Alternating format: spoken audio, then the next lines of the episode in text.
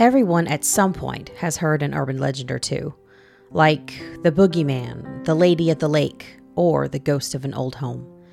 Every town has them, and every town has the people who think that they are stupid. We all like to believe that those stories have no hold over us, that they can't scare us, that it just can't be real. But every so often, we are so very wrong. Submitted for the approval of the Midnight Society, I call this story The Tale of Laughing in the Dark.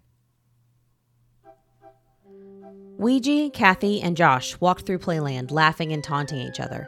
Josh, fingers sticky from his cotton candy, loudly teased Ouija about being scared of the latest amusement park ride.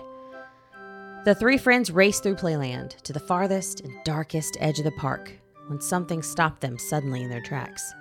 Above the noise of music, games, and commotion, a high pitched and maniacal cackle echoed through the air and landed in the ears of Josh, Ouija, and Kathy. They each turned in the direction of the laugh and found themselves standing in front of the spook house. You ever been in there? Josh asked. No, Ouija responded quietly, still as stone. The spook house had its own reputation, and it wasn't necessarily a good one. Strange things were known to go on inside that place, all having to do with a clown. The place seemed old, not in a run down way, but in another unexplainable way. The kind of old that has memory and weight attached to it. If you were the kind of person who got scared easily, it might not have been wise to go in. Josh, always first to show off and last to think, continued teasing Ouija and Kathy about being afraid. He wanted to go in, of course, but not alone. However, Ouija and Kathy wouldn't budge. With his back to the spook house, Josh continued to take jabs at his friends. The menacing laugh continued to pierce through the air and didn't seem to bother Josh, who was now imitating a chicken as he mocked them, backpedaling towards the spook house. The fun was cut short when Josh suddenly ran into something. No, someone. Josh jerked around in surprise, unable to hide being startled. Seemingly out of nowhere appeared a carnival barker, a man dressed from head to toe in red and white stripes. Excuse me, lad. Josh backed away toward Ouija and Kathy. The three kids were uneasy, to say the least. They had been at Playland all evening. They had caught glimpses of the people working there, and this guy seemed all wrong. He looked like someone who would work at a carnival, but in a different time, a time long ago. Before they could think of anything else to do, he spoke. His voice dripped with a syrupy southern drawl. The man went on about how he ran the spook house. They were ready to dismiss anything he said entirely until he mentioned Zeebo. That was the name of the clown. Then he laid out their instructions. Pick the right door and you'll go free. Pick the wrong door and there he'll be. The carney turned around and ceremoniously raised his right hand toward the spook house. Their eyes followed it until they saw something they were surprised they hadn't noticed before. Staring back at them with wide and weird eyes above the entrance to the spook house was a painting of old Zeebo himself, as the man had called him.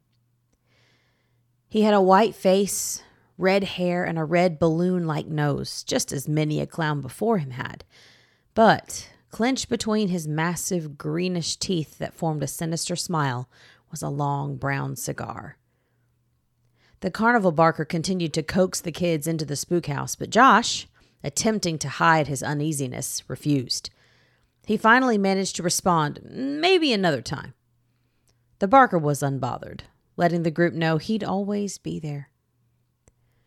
Josh turned to walk away and, out of curiosity, gave a glance backwards, and, to his surprise, the man was gone. Josh's eyes returned to the huge painting of Zeebo, who seemed to look right back at him, laughing. After this strange encounter, the three decided to call it a night. But the memory of Zeebo, the spook house, and the odd man would remain a topic of their conversation afterwards. After that night, Ouija and Kathy decided to do some research on Zeebo and the spook house. As it turned out, the Laughing in the Dark spook house that they had visited was not actually the original. The first spook house had existed back in the 1920s in the same exact spot. In 1924, the circus came to town and set up a new playland. One of the circus personalities was a clown named Zeebo. Oh, yes, he sang and danced and played his part, but he had more than just making children laugh on his mind. He stole an entire circus payroll of $4,000, but he was caught. He attempted to escape into the spook house, but he would never get out alive. The cigars he loved so much were the very things that led to his death. One of his cigars caused the spook house to catch fire and burn down, with Zeebo inside. The clown perished in the fire. After the burning of the first spook house, another one, the current one, was built, and it included a Zeebo dummy at the end to scare people. While the dummy bit was a joke, the legend might not have been, for some maintain that the ghost of Zeebo still haunted the spook house, the laughing, cigar scented ghost. As Ouija and Kathy read through the articles and newspaper clippings, Josh cracked jokes and didn't take any of their research seriously. Whether or not the legend of Zeebo haunting the spook house was real didn't matter to Josh. What mattered was that his friends were too scared to even find out. Josh thought he was brave, braver than them at least, and he wanted them to know it. Josh's constant baiting was finally eating away at Ouija's nerves. Frustrated, he did the one thing that no kid can back down from I dare you to go into the spook house alone, he said. Josh stopped. Why should I? He asked, hoping for a good enough reason. Because I think you're just as chicken as we are. You just don't want to admit it, Ouija replied boldly. Maybe it was hurt pride, or maybe it was some sort of rash bravery. But Josh led the charge back to the spook house that night to prove Ouija and Kathy wrong. He wasn't scared. He he wasn't scared. They approached the spook house again in Playland. The strange old carney that they met before was not in sight, which gave him some relief. Ouija and Kathy voiced their doubts as Josh looked at the entrance. How are we going to make sure he goes all the way inside? Kathy asked Ouija, right in front of Josh. Ouija agreed. She's right. Josh, still oozing confidence and now looking up at the ominous Zeebo painting, increased the stakes of the bet. Tell you what, Gutless. Not only am I going to go through this whole place alone, but when I find the dummy clown, I'm going to steal his nose. Josh turned to Ouija and pointed. And you're going to wear it to school for a week. You get it? I'll wear it, said Ouija. Josh smirked and shook his head as he strutted towards the spook house. He pushed open the door to the main entrance and saw before him a small hallway, dimly lit, leading to another entrance. It was a double door, painted to look old and antique. Josh's walk, now that he was out of sight of Ouija and Kathy, went from a confident strut to a defensive and hesitant advance. The maniacal laugh was more noticeable than ever now that he was inside. He approached the second entrance doors and prepared to reach his hand out to push them open but he didn't have to. The two doors were suddenly pulled open, and standing before Josh was the old carnival barker. His eyes were wide, his smile from ear to ear. He looked satisfied, and worse, like he recognized Josh. Sorry, my lad. Didn't mean to scare you. Gonna give it a go, huh? Uh, yeah. Why not? Why not, indeed? It's the most fun in the park when you're laughing in the dark. Josh quickly walked past the old carney, who immediately closed the doors with a loud slam. He jumped back and looked, and the man was gone. He turned and continued his mission. The first part of the spook house was a large, dark hallway. He began to make his way cautiously onward. Josh looked behind him every few steps, thinking he would see the eerie man smiling, but the man was nowhere to be seen. The darkness deadened Josh's senses made him uneasy. The only light in the spook house was the one on the black walls, illuminating red arrows that led the way through. He was first mildly startled by an animatronic Frankenstein's creature dummy. It was motionless, except for blinking red eyes and a groaning sound. Josh was immediately relieved, and it even made him laugh. He rolled his eyes and kept walking. His steps felt a little lighter. If it's all as lame as that was, this will be a piece of cake, he thought to himself. He kept going. Several moments later, he was startled again, not by a silly dummy, but by himself. Josh was now staring at a funhouse mirror. There were several, all next to each other, and each one contorted Josh's reflection in a different and goofy way. Josh laughed again. In his mind, he was closer and closer to victory, and it would be so easy. One particular mirror made him look round, and Josh began to jump up and down and mock what he thought was such a silly and stupid legend. Look at me, I'm Zeebo. Hand over the dough. What do you think I am, some kind of clown? He mocked proudly. After what he saw were two consecutive and lame attempts to scare him, his guard was completely down. And far too soon. Josh took two steps forward, and everything stopped. Bright colors suddenly appeared to his left and made him turn and freeze in his tracks. The colors came into sudden focus and took terrible shape. It was a clown, and not a wooden painting. It was terrifyingly real. He wore a frilled, bright yellow neckpiece, an oversized purple shirt, and striped green and yellow pants. His hair was a fiery mess of bright red. Strands of matted fake hair pointed in all directions. He was smiling, and between his teeth, those familiar, discolored teeth, a large brown cigar. What scared Josh the most was not the smile, but his eyes, furled in a sinister glare. Josh wanted to scream, but before he could, the clown let out a cackle and returned Josh's mockery with his own. What do you think I am, some kind of clown? The clown then quickly held up in his hand a bulging bag of sackcloth with a dollar sign etched on it. Josh blinked, and it was all gone. Where was the clown? Where the clown was standing was a reflection of Josh, another mirror. Did he imagine that? Was this some kind of special effect in the spook house? Josh summoned up more courage. I know it's you, old man. You can't scare me, his voice shakily declared. Josh moved past the mirrors and encountered two more jump scare dummies. He could not get the image of the clown out of his mind. Fear became frustration. I'm sick of this. Let's get it over with, Josh thought. Running would be quicker. And the quicker he could get out of this, the better. Straight on the spook house led him until a fake fire breathing dragon forced him to make a left turn. Josh then realized he had another problem. The red arrows that had been pointing forward had led him to a dead end. This can't be the end, he thought to himself. However, his thoughts were interrupted by a strange but familiar smell. Cigars, he said. In his confusion, he leaned his back against the wall, causing it to suddenly give way a false door. Josh stumbled into a new circular room, painted in colors that matched the terribly bright and exaggerated colors of the clown. Around the room were numbered doors, irregularly shaped. There were 10, numbered 0 to 9, but weren't organized in numerical order. Josh knew he had fallen through door 0. However, that still left nine others to figure out. Then he heard the familiar voice of the carney echo in the room. Pick the right door and you'll go free.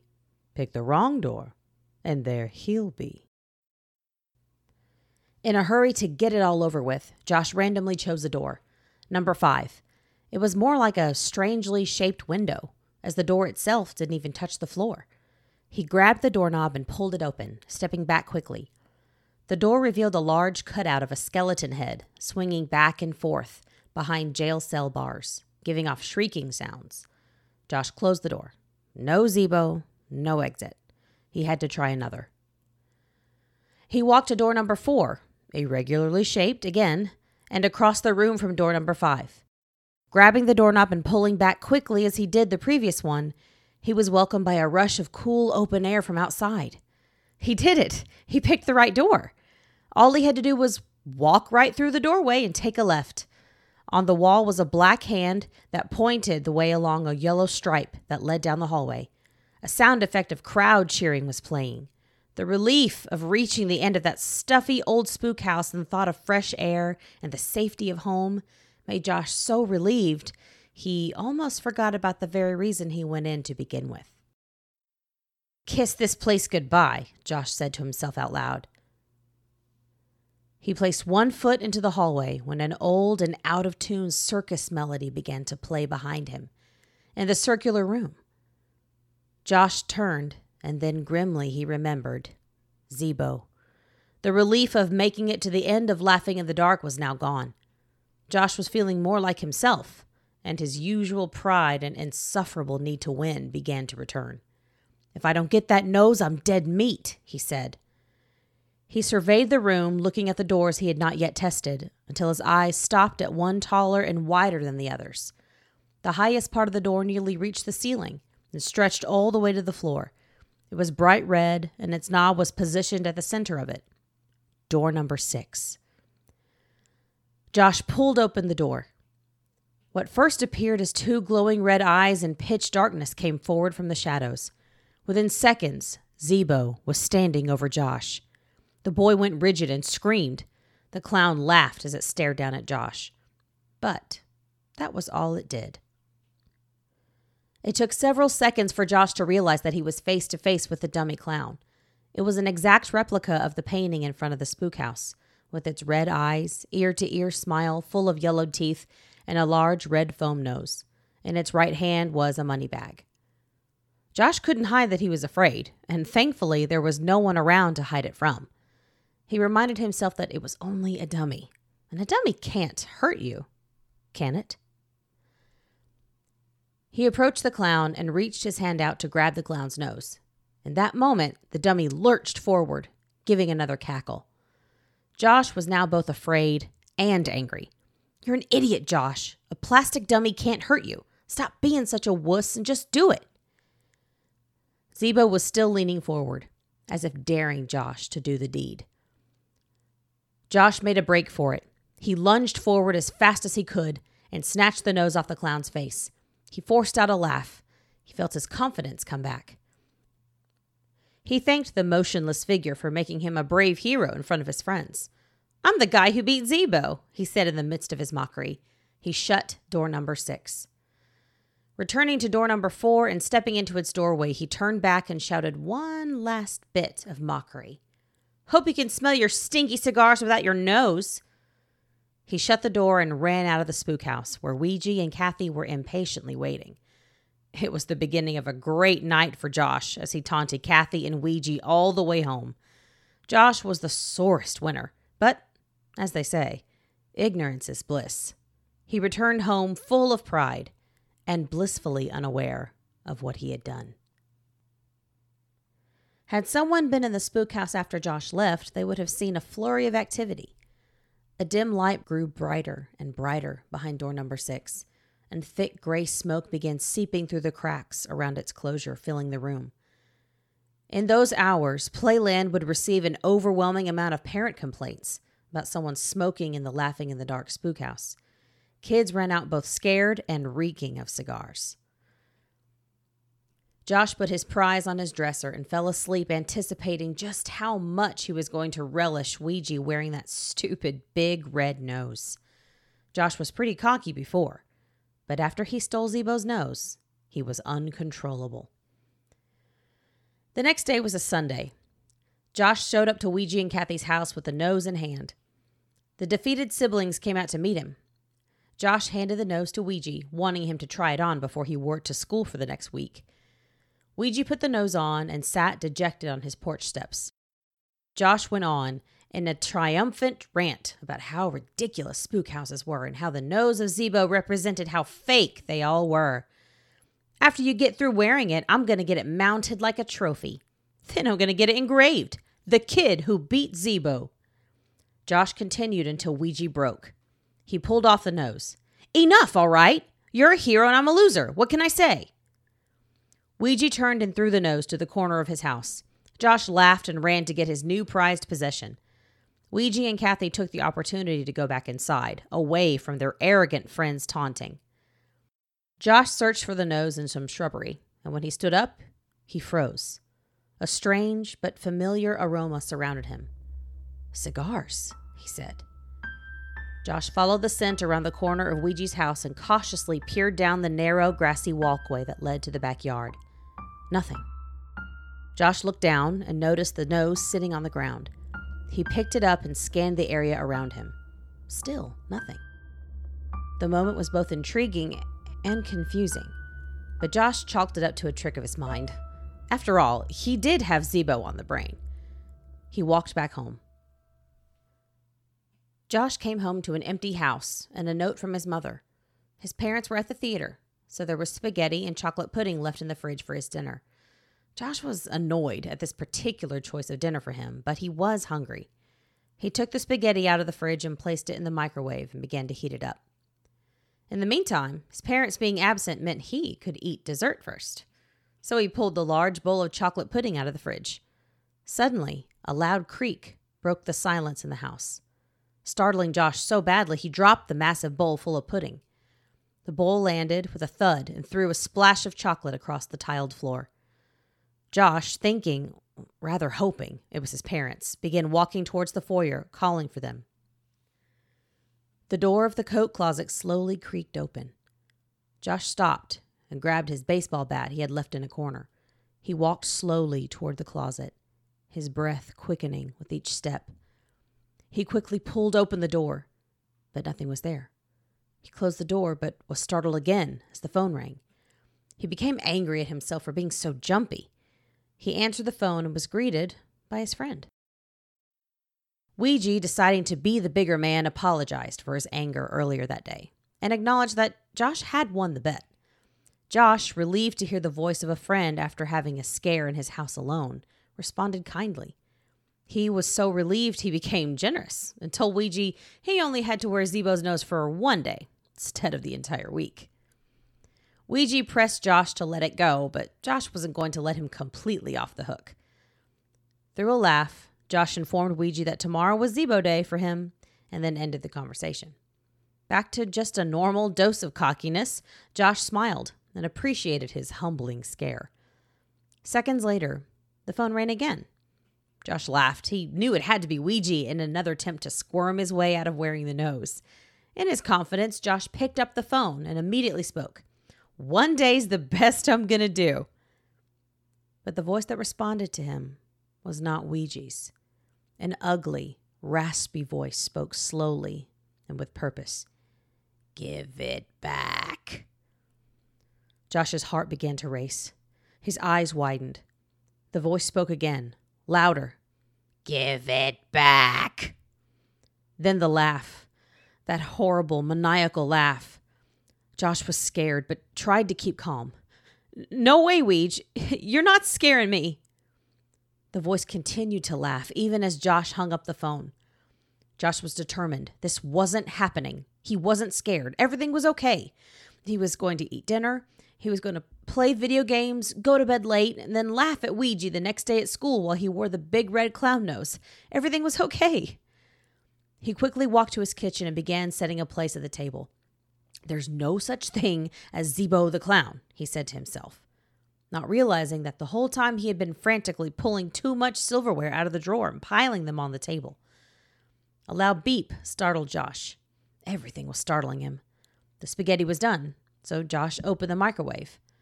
But a dark cloud of smoke rushed out. A sickening smell of spaghetti and something else made him hold his breath. He coughed. Cigar smoke. It smelled like cigar smoke. He opened the pot. Stuffed in the spaghetti was a handful of half smoked cigars.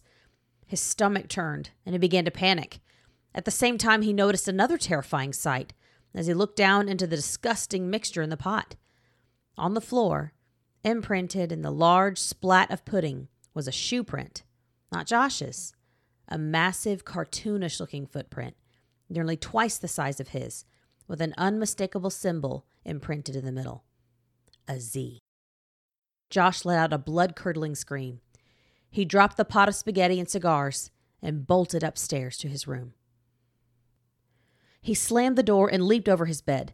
He grabbed the phone and called Ouija, hoping beyond hope that he had something to do with this. Ouija answered. Josh, through heavy breathing, pleaded with his friend to tell him if he was pretending to be Zeebo. Ouija knew nothing. Josh hoped that revealing his fear to Ouija would end it all. I'm scared. I-, I was scared on the ride, and I'm really scared now. Was that you? He frantically asked. Ouija was still confused. Then the two boys heard a click. Another receiver was picked up. Josh's senses were heightened, and he didn't wait for someone to speak. Is that you, Kathy? It couldn't have been Kathy. Josh, we only have one phone. It's got to be at your house. The raspy voice that had called earlier interrupted the conversation. If you don't give it back, I'll come up and get it. Whatever composure Josh had left was gone. He was terrified and getting worse by the second. He turned to his bedroom door and saw in horror that he didn't lock it. He threw down the phone, ignoring Ouija on the other line as he asked who that other voice was. Josh pressed against the door and was met with someone else pressing the door on the other side. Amazingly, he was able to latch it. He stepped back and watched, petrified, as his doorknob shook violently as someone was attempting to open it. There was nothing else he could do. He could only wait and hope for this all to stop. Suddenly, the doorknob stopped moving. The silence was deafening. Josh scanned the door from top to bottom and then saw something. Was it him? Under the crack of the door, against the light of the hallway, he could clearly see the shadow of two feet standing at his door. Suddenly, out from the bottom of the door, a purple balloon inexplicably began to inflate. Josh couldn't even scream. He stood there, motionless, a blank stare on his face as he beheld some strange magic happening before him. The balloon inflated and rose up, already stringed. It rose level with Josh's head, so he could clearly read the words written on it in black Give it back. The balloon floated closer toward him, then popped, snapping Josh out of his frozen terror. He dashed across his room and out of his window. He knew the way up and down his house. He knew he could get down. As he exited, he could hear the horrible sound of his doorknob rattling. He nearly fell as he scrambled down his roof and ran off into the night, terrified. Later that night, the town's smoke shop was preparing to close. A young cashier was finishing cleaning up and was ready to go home. He had to close both nights that weekend, and he was over it. As he headed to the door to lock it and flip the close sign out, he stopped when he saw a young red headed boy running full speed towards the shop. The boy stopped at the door and through the glass begged to be let in. You're too young, dude. The boy pleaded with tears in his eyes. I just need some cigars. They're not for me. It's a matter of life or death. Please help me. The cashier laughed, amused. What in the world was this all about? He was also angry at his boss for making him work Friday, Saturday, and Sunday until close. Eh, who cares? He thought to himself. He let the boy in. The cashier watched as Josh grabbed a large humidor of long cigars and paid for them. He was crying, sweating, and breathing heavily. Please don't tell anyone I was here, he said. Dude, if I do that, I lose my job. I get out of here, he replied. Josh ran out of the smoke shop and bolted full speed to Playland. It was closed, but there was no security. Getting into the park was surprisingly easy. Josh carefully made his way to the far end where the spook house was. Every few steps, he jerked his head around, half expecting to be attacked by Zeebo the clown the whole way there. The spook house was not locked. At this point, it didn't surprise Josh. Not at all. He knows I'm here. He's letting me in. Josh thought to himself. Of course it was open. Because Zeebo was real. All of it. The ghost, the legend, the story. It was all real. Josh knew the way through. The spook house was actually scarier than ever when it was shut down. The dummy monsters didn't activate, but rather appeared to solemnly and obediently watch Josh from the shadows, as if they knew he'd be back, as if they knew there was no need to scare an already terrified soul. Josh approached the dead end, the false panel that led to the fateful circular room of doors. He couldn't get it to open. He pushed, he slapped them with his hands, he looked for a lever, a button. Nothing. As Josh began to despair, the door slowly opened on its own, as if welcoming him back. He walked through door number zero. Josh entered the circular room of doors, and door zero slammed shut, causing Josh to drop the brown paper sack he carried from the smoke shop. He couldn't take it anymore. Forget it, I'm gone. He ran to door number four, the door he knew was the exit, but it was locked. He shook the door, but it didn't budge. Josh felt everything closing in around him. This was it.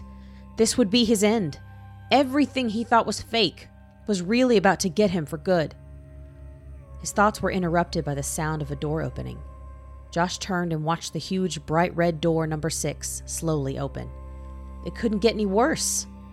Or could it? It did get worse.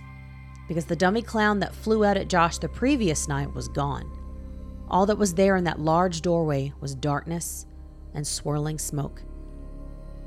Josh remained fixed on the doorway, half expecting Zeebo to charge out of it as he walked over and picked up the brown paper bag. He approached the empty doorway and spoke to it, his voice cracking. Okay, I should have taken your nose. I'm sorry. He reached into the bag and took the large red foam sphere out and placed it just inside the doorway. He reached back into the bag and took out the wooden humidor. And, uh, just to show there's no hard feelings, cigars. All for you.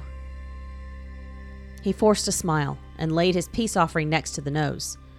Josh slowly backed away and watched, amazed, as door number six closed on its own. The moment it closed, Josh noticed to his right, door number four creaked open.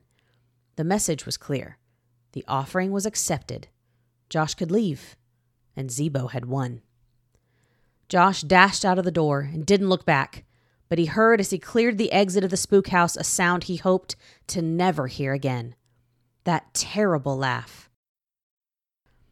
As Josh got further and further away from the spook house, the old carney emerged from the shadows and watched him disappear into the night. He bit the end of a brand new cigar off and spit it on the ground. He lit the cigar and puffed it as he walked to his usual position in front of the entrance to Laughing in the Dark spook house. Had anyone been there, they would have thought it a strange, if not disturbing, sight to see a carney dressed in full costume in front of an empty spook house in a closed amusement park. But no one was there to see.